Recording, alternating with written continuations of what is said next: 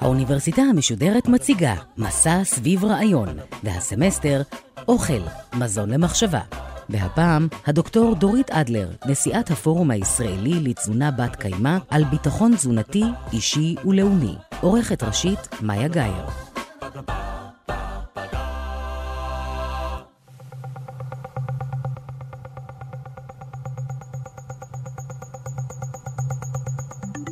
שלום, שמי דורית אדלר ואני תזונאית ובעלת דוקטורט בבריאות הציבור וקידום בריאות. בעבר עמדתי בראש מחלקת תזונה ודיאטה במרכז הרפואי הדסה עין כרם, וכיום אני מכהנת כנשיאת הפורום הישראלי לתזונה בת קיימא ומייעצת למועצה הלאומית לביטחון תזונתי. בעבודתי ובמחקריי אני מתמקדת בתחומים של בריאות הציבור, צדק תזונתי וחברתי וביטחון תזונתי, ובניסיון לקדם מדיניות מערכות מזון בריאות לבריאות האדם והעולם. בהרצאה הקרובה, במסגרת הסדרה הזאת של האוניברסיטה המשודרת על אוכל, נתרכז בנושא של ביטחון תזונתי. מדובר בנושא שחיוני לקיומנו האישי, הלאומי והגלובלי, והוא נוגע בהיבטים רבים, בהם רפואה, כלכלה, משפט וסביבה, שאבקש לגעת בכולם על קצה המזלג. ננסה להסביר מהם ביטחון ואי ביטחון תזונתי, וכיצד מגדירים אותם ברמה האישית והלאומית. נדבר על הקשר בין מגפות ההשמנה והסוכרת לעוני, ולבסוף ננתח מהי תזונה בת קיימא, וכיצד היא יכולה לשמש כמפתח לביטחון תזונתי כיום ולדורות הבאים. מזון הוא אבן הבניין של החיים עצמם. לכולנו ברור שלא ניתן להתקיים ללא מזון, ולכן מדובר במוצר בסיסי, שלאספקתו או היעדרו השפעה מרחיקת לכת על חיינו בכל היבט, מבחינת תפקוד בריאותי, כלכלי וחברתי. אבל חשיבותו של המזון דרמטית יותר מכפי שרובנו שמים לב בחיינו היומיומיים, והוא המוקד של מרבית האתגרים המרכזיים הניצבים כיום בפני האנושות. תת-תזונה וגם השמנה, עוני, אי-יציבות, אי-שוויון, הגירה ומשבר האקלים. כך למשל, המשבר בסוריה התחיל עם שנים של בצורת, אשר גרמה לאוכלוסייה החקלאית להגר הגירה פנים-ארצית לאזור דמשק. שם האוכלוסייה ערערה על יציבות השלטון, ותגובת המשטר הובילה למלחמה האיומה הנמשכת עד היום. דוגמה אחרת היא מגפת הארבה, הגרועה ביותר שתועדה בעשרות השנים האחרונות, המכה בימים אלה במזרח אפריקה, והיא מאיימת על חייהם של מיליוני אנשים ועל כלכלת היבשת. המשך המגפה צפוי להוביל לגל הגירה של אוכלוסייה גדולה בעקבות מזון. על פי האו"ם, הסיבה להיווצרותה של המגפה היא מזג אוויר קיצוני. זהו כמובן לא מקרה בודד. תופעות הרסניות הנובעות ממזג אוויר קיצוני, אירועי שרפות, שיטפונות, המסת קרחונים ובצורות ממושכות, בממדים שטרם הכרנו, כולן פוקדות אותנו לעתים קרובות והולכות. כל התופעות הללו הן חלק ממשבר האקלים, אשר המזון הוא אחד התורמים הגדולים לו, אך הוא יכול להיות גם אחד התורמים המרכזיים לשינוי המגמה. כל אלה חושפים את אוכלוסיית העולם באזורים שונים כיום ובעתיד למצב של חוסר ביטחון תזונתי. אולם גם במדינות השבעות ביותר מתקיים מצב לא יאומן של שפע מזון בלתי נתפס לצד בזבוז מזון אדיר, זאת בשעה שאוכלוסיות גדולות נמצאות באי ביטחון תזונתי. ידם אינה משגת לרכוש את סל המזון הבריא הבסיסי, וחלקם אף לא יודעים היכן ישיגו אוכל ליום המחרת. נכון להיום, יש בעולם מספיק מזון להאכיל את כל אוכלוסיית העולם, אולם החלוקה הבלתי שוויונית שלו חושפת אוכלוסיות גדולות לחוסר נגישות פיזי ו/או כלכלי אליו, ובכך לאי ביטחון תזונתי.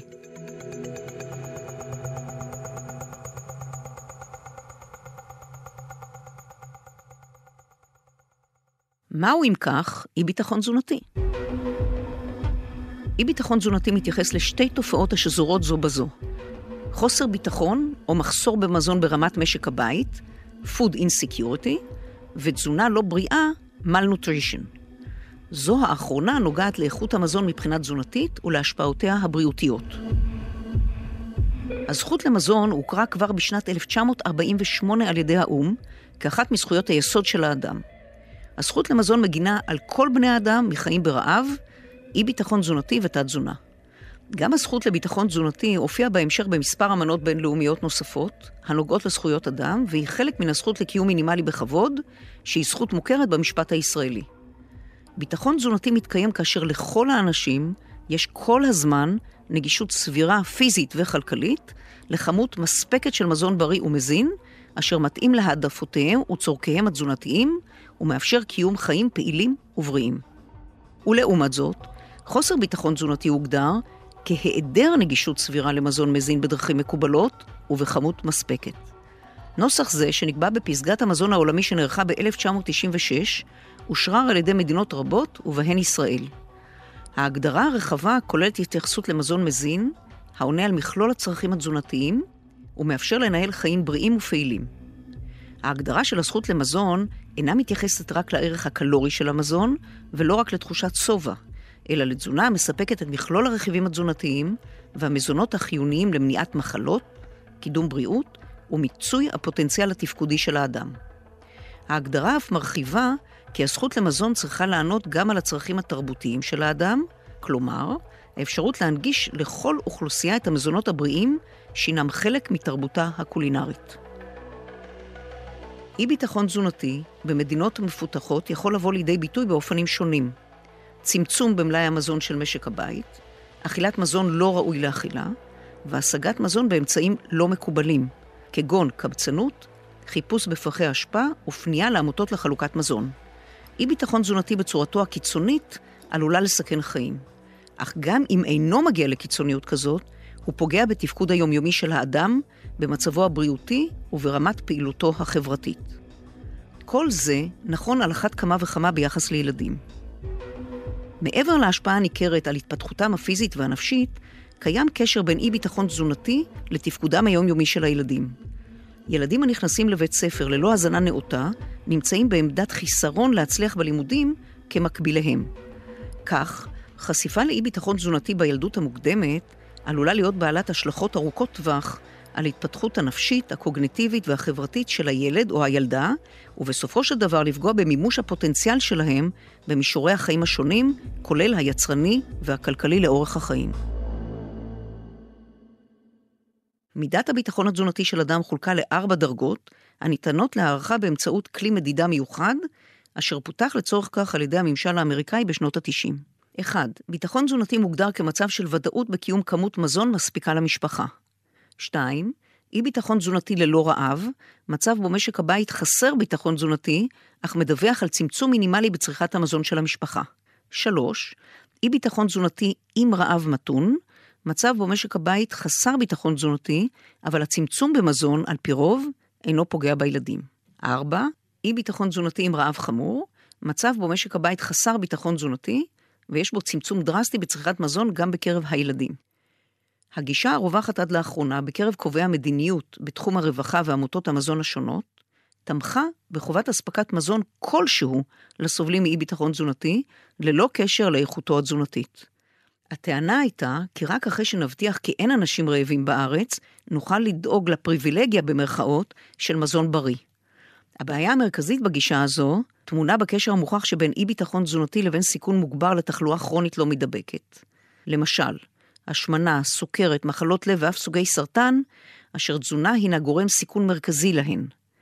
נשים מתחת לקו העוני נמצאות בסיכון כפול לסבול מהשמנה על כל משמעויותיה מנשים במעמד סוציו-אקונומי מעל קו העוני. בעיה בריאותית, חברתית וכלכלית עצומה קשורה לעובדה שבעוד ששיעור הסוכרת בקרב כלל האוכלוסייה עומד על שיעור של כ-7%, שיעור הסוכרת בקרב האוכלוסייה נמצאת במעמד סוציו-אקונומי נמוך הוא כ-25%. כלומר, כל אדם רביעי סוכרתי.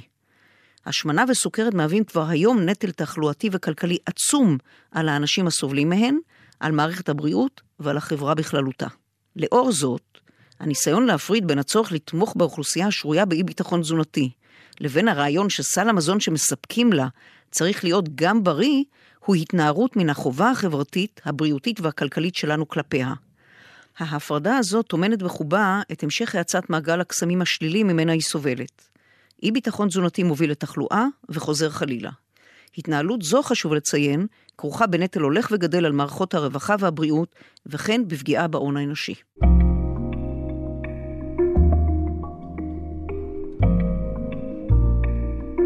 אז מה קורה בישראל? בשנת 2011 חוקק חוק המועצה הלאומית לביטחון תזונתי, אשר מטרתו הסדרת הטיפול ותכנון אסטרטגי להבטחת ביטחון תזונתי לכל, ומיגור אי הביטחון התזונתי על מכלול היבטיו בטווח הקצר והארוך. הממצאים על רמת הביטחון התזונתי האישי בישראל בשנים האחרונות ידועים מסקרי הביטחון התזונתי שערך הביטוח הלאומי בשנים 2011, 2012 ו-2016. על פי אותם סקרים, תופעת העוני קשורה קשר הדוק למצב של אי ביטחון תזונתי. אולם חשוב להבהיר כי אין חפיפה מוחלטת בין השניים. ייתכן כי מי שמוגדר כעני עדיין לא יסבול אי ביטחון תזונתי, בשל סיוע שהוא מקבל מגורמים שונים. ולהפך, גם מי שאינו מוגדר עני עלול לסבול מאי ביטחון תזונתי בשל גורמים שונים, ובהם חוסר יכולת לנהל את תקציבו והיעדר מודעות למשמעות צריכת מזון בריאה בהרכב מאוזן. לפי סקר הביטוח הלאומי משנת 2011, כ-330 אלף בתי אב נמצאו סובלים מאי ביטחון תזונתי, שהם כ-18% מהאוכלוסייה בישראל. יותר ממחציתן, כ-10%, סבלו מתחושה סובייקטיבית של אי ביטחון חמור במזון, המוגדר כאי ביטחון תזונתי העלול להיות מלווה בתחושת רעב. בסקר משנת 2016 נמצא שיפור קל. אולם מאחר ואנחנו כבר ב-2020, קשה להעריך אם מגמת השיפור הקל נשמרה. אחוז ניכר מבין תושבי ישראל עדיין נמצאים באי ביטחון תזונתי על כל ההשלכות של התופעה. חשוב להדגיש כי לאי ביטחון תזונתי פנים רבות, וכי הוא יכול לבוא לידי ביטוי באוכלוסייה הסובלת מתת משקל, עודף משקל ואף משקל תקין. צריכה מרובה של מזונות אולטרה מתועשים, עתירי קלוריות ורכיבים תזונתיים מזיקים, כמלח, סוכרים ושומנים רבועים ושומני טראנס מחד, ודלים ברכיבים תזונתיים חיוניים כוויטמינים, מינרלים, שומנים בריאים וסיבים תזונתיים מאידך, תורמת משמעותית למגפת עודף המשקל. בנוסף, צריכה מסוג זה מובילה לחסרים תזונתיים של מיקרונוטריאנטים, אשר לעיתים הינם סמויים. מצב כזה קרוי רעב סמוי, הידן האנגר, והוא יכול לבוא בכפיפה לעודף או תת משקל, ואפילו במצב של משקל תקין. ויש לו השלכה מרחיקת לכת על בריאות האוכלוסייה, בהיותו גורם לתחלואה ואף לתמותה. בארץ כיום, כ-50% מהקלות הנצרכות על ידי מתבגרים, וכ-40% מהקלות הנצרכות על ידי מבוגרים, מקורן במזונות אולטרה מעובדים, כמו שתייה ממותקת, חטיפים, מאפים וכדומה. בנוסף לחסרים תזונתיים הנובעים מתזונה שמבוססת בעיקרה על מזונות אולטרה מעובדים, גם לכמות המים הנצרכים על ידינו מהתפלה, יש תרומה לחסרים תזונתיים. הסיבה לכך היא שבתהליך זה מאבדים את כל הרכיבים התזונתיים שיש במים באופן טבעי. כדוגמה, חלק גדול מהאוכלוסייה בישראל נמצא כיום בצריכת חסר של מגנזיום, המצוי במים טבעיים, חסך שמגדיל את הסיכון לתחלואה ותמותה מאירועים לבביים. לסיכום, אי ביטחון תזונתי ב-2020 הינו מצב של סיכון בריאותי, כלכלי וחברתי. הוא תובע מדיניות כוללנית המבטיחה מערכת מזון בריאה ובת קיימא, מגידול המזון, משאבי המים, הקרקע, הדישון, ועד מנגנון תמחור המזון ממקורותיו השונים.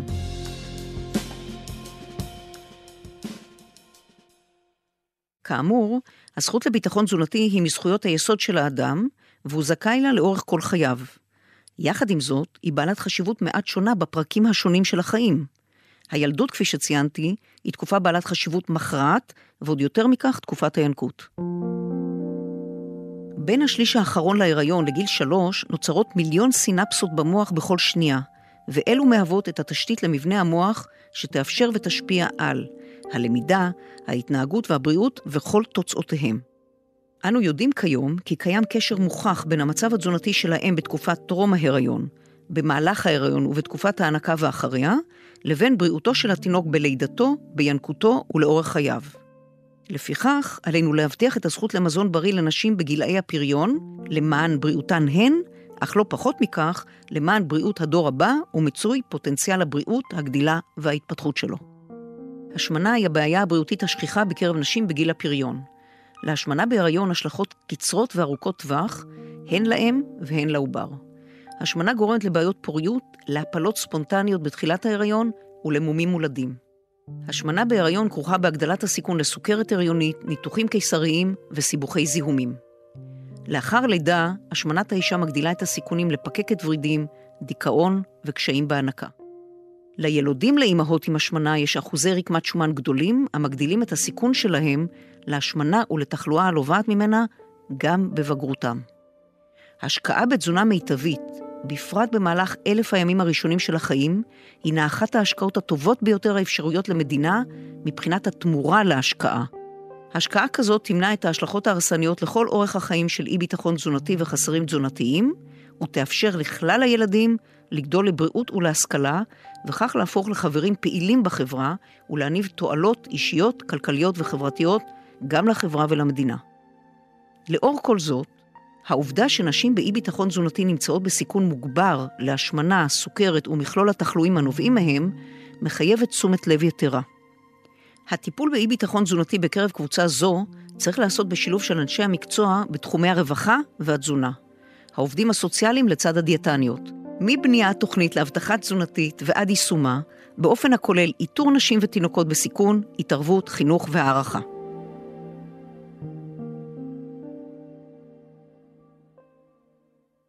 אחד האלמנטים המשמעותיים ביותר בדיון על ביטחון תזונתי הוא סל המזון הבריא. סל המזון הבריא הוא ההגדרה להרכבם וכמויותיהם של המזונות הבסיסיים המספקים את מכלול הצרכים התזונתיים לבריאות ולתפקוד מיטביים של האדם בישראל. הסל כולל מזונות המהווים את ליבת התזונה הים תיכונית, בהם מזונות טבעיים בלתי מעובדים שמקורם בצומח, ירקות, פירות, דגנים מלאים, קטניות, אגוזים וטחינה.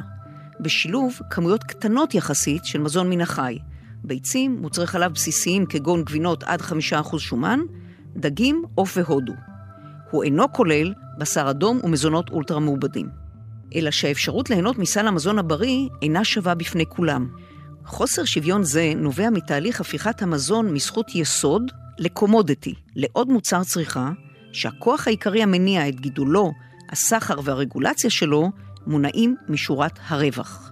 למחירי המזון יש השפעה משמעותית על סל המזון הנרכש על ידי משפחות, ולכן גם על הביטחון התזונתי שלהן. במסמך של מרכז המחקר והמידע של הכנסת, נמצא כי מדד המחירים לצרכן עלה בשיעור מצטבר של 22% בשנים 2005 עד 2014, בעוד מחירי המזון עלו בשיעור של כ-37%. כך למשל, על פי נתוני הלמ"ס, מחירי הפירות בישראל עלו בעשור האחרון בכ-54%, ומאז 2012, רק שנה אחרי המחאה החברתית, נרשמה עלייה של 70% במחירי הפירות לצרכן, כך שהאוכלוסייה בעשירונים הנמוכים אינה משגת לרכוש אותם. בדוח של מרכז טאוב לחקר המדיניות החברתית בישראל, נמצא כי במשקי בית בעלי הכנסה נמוכה, שיעור ההוצאה על מזון דווקא גבוה יותר מאשר בקרב משפחות בעלות הכנסה גבוהה.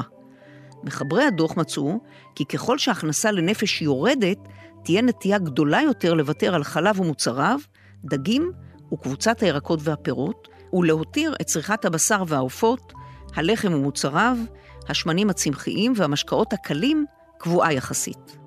בשנים האחרונות התריעו מספר גופים, ובהם משרד הבריאות, מבקר המדינה, איגוד רופאי בריאות הציבור, והפורום הישראלי לתזונה בת קיימא, כי יש לקדם הוזלה של סל המזון הבריא ולבחון מיסוי או הוצאה מפיקוח של מזונות מזיקים.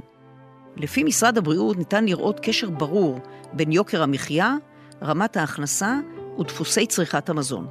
כלומר, שינויים ביוקר המחיה יביאו לתגובות שונות במשפחות בעלות רמות הכנסה שונות, ולכן גם על בריאותן.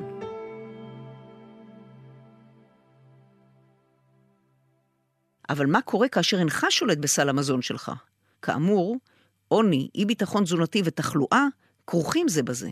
לכן, להרכב סל המזון הניתן כסיוע לאוכלוסייה במצב סוציו-אקונומי נמוך, יש השפעה בריאותית חשובה בכלל ועל הילדים בפרט. מחקר שהתפרסם בשנת 2016 בחן את האיכות התזונתית של ילדים בתוכנית הוויק האמריקאית לאימהות וילדים באי ביטחון תזונתי, בהשוואה לילדים דומים שאינם נכללים בתוכנית.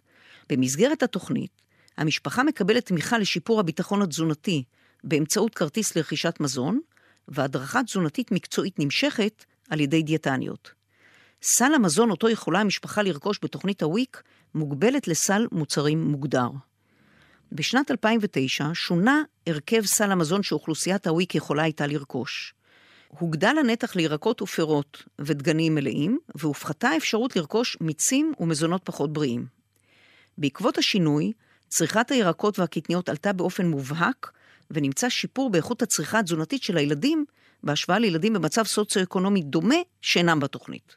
מחקר נוסף שהתפרסם לאחרונה מצא כי שיעורי השמנת ילדים בגילאי שנתיים עד ארבע, שמשפחותיהם השתתפו בתוכנית הוויק, נמצאו בירידה בהשוואה למשקלם של ילדים באותם גילאים ובמצב סוציו-אקונומי דומה שאינם לוקחים בה חלק. מחקרים אלה מלמדים על חשיבות הרכב סל המזון הניתן כתמיכה למשפחות באי ביטחון תזונתי. כיום, כ-11,000 משפחות ישראליות נמצאות בתוכנית פיילוט לתמיכה של 500 שקלים לחודש לרכישת מזון, שחלקו הגדול בריא. לבד מהן, שאר האוכלוסייה השרויה באי ביטחון תזונתי בישראל נעזרת בעמותות המחלקות מזון באופן וולונטרי.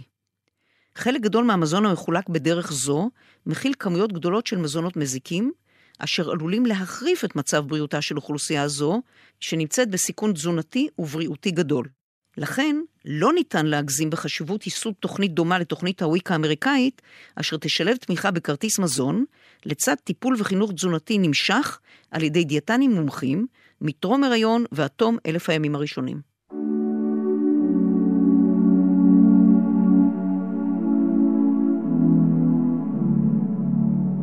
עד כה דיברנו על ביטחון תזונתי בעיקר ברמת הפרט, אבל ביטחון תזונתי הוא עניין בעל חשיבות מרכזית גם ברמה הלאומית.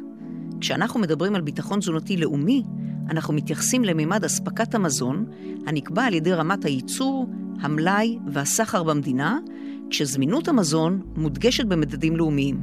למעשה, משמעותו של ביטחון תזונתי לאומי היא שהמדינה יכולה להבטיח את אספקת סל המזונות הבריאים בכל עת, גם כיום ותוכל גם לדורות הבאים. ובעת הנוכחית מדובר באתגר לא פשוט כלל. בישראל חיים כיום מעל 9 מיליון איש. בשנת 2050 צפויים לחיות בה כ-15 מיליון איש. על קברניטי המדינה לשאול מספר שאלות חיוניות, כמו מה זה אומר להאכיל 9 מיליון בני אדם? איך נצליח להגדיל את כמות המזון בהתאם לגידול הצפוי בעוד 30 שנה? מה הם צריכים לאכול? מה תפקידה של החקלאות הישראלית בתהליך?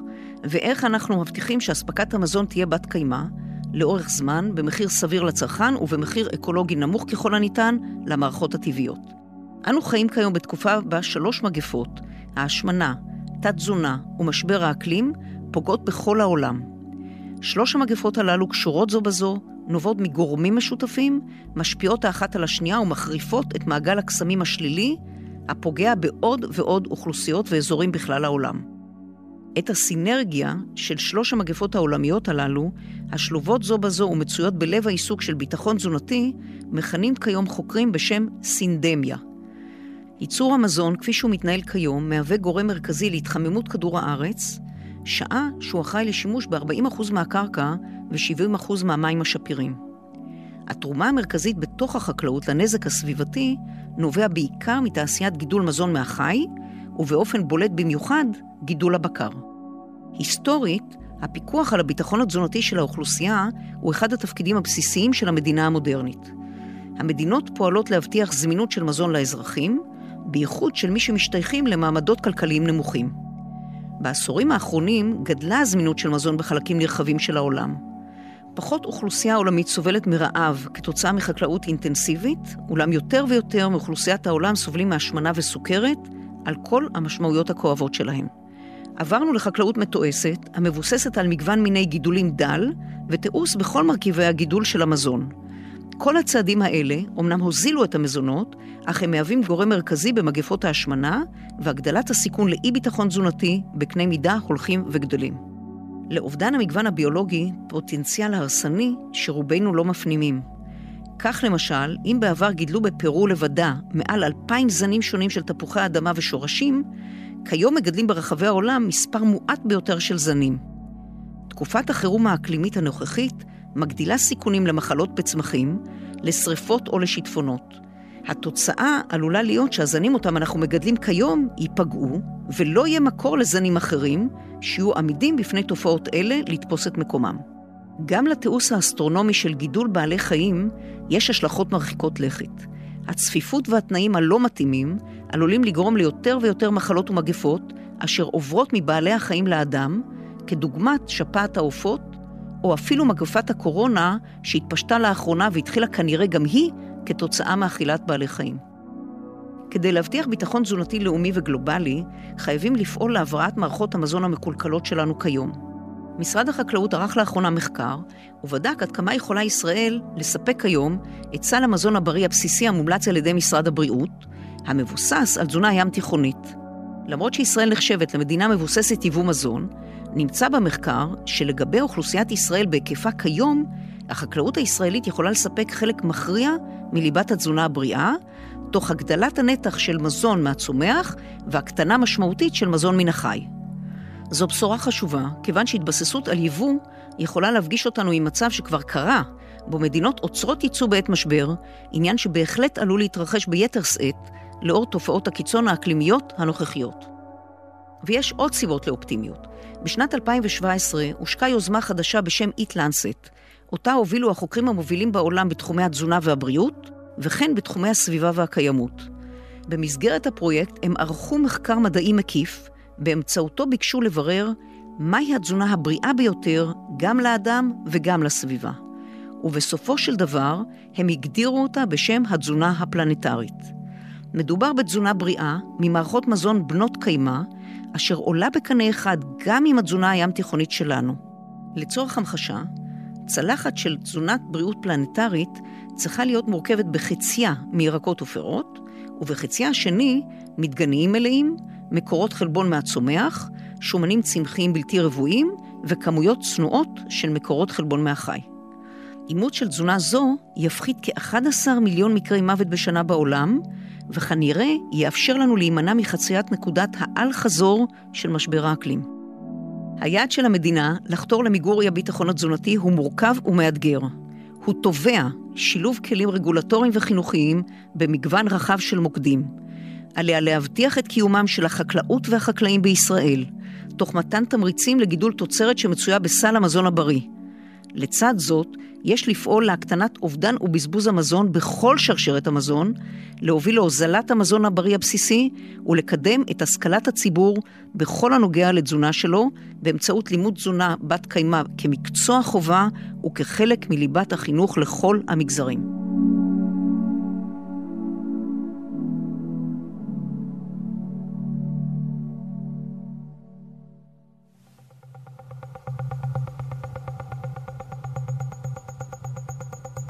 לסיכום, לכולנו מגיעה הזכות למזון בריא, וזוהי חובתה של המדינה לפעול למימוש זכותנו.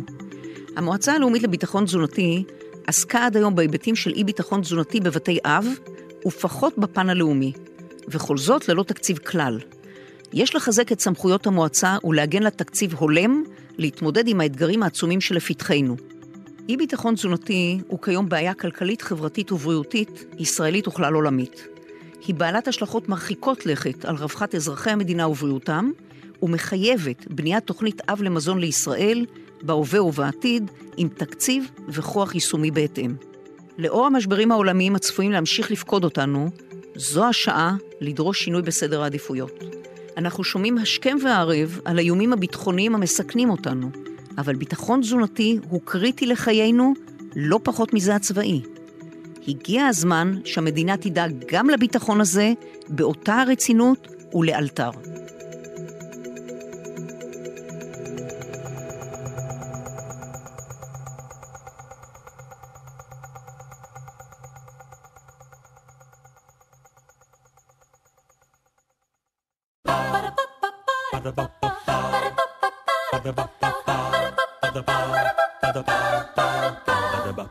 האוניברסיטה המשודרת, מסע סביב רעיון. הדוקטור דורית אדלר, נשיאת הפורום הישראלי לתזונה בת קיימא, על ביטחון תזונתי, אישי ולאומי. עורכת ראשית, מאיה גאייר. עורכות ומפיקות, עמליה נוימן ונוגה סמדר. האוניברסיטה המשודרת, בכל זמן שתרצו, באתר וביישומון גלי צה"ל ובדף הפייסבוק של האוניברסיטה המשודרת.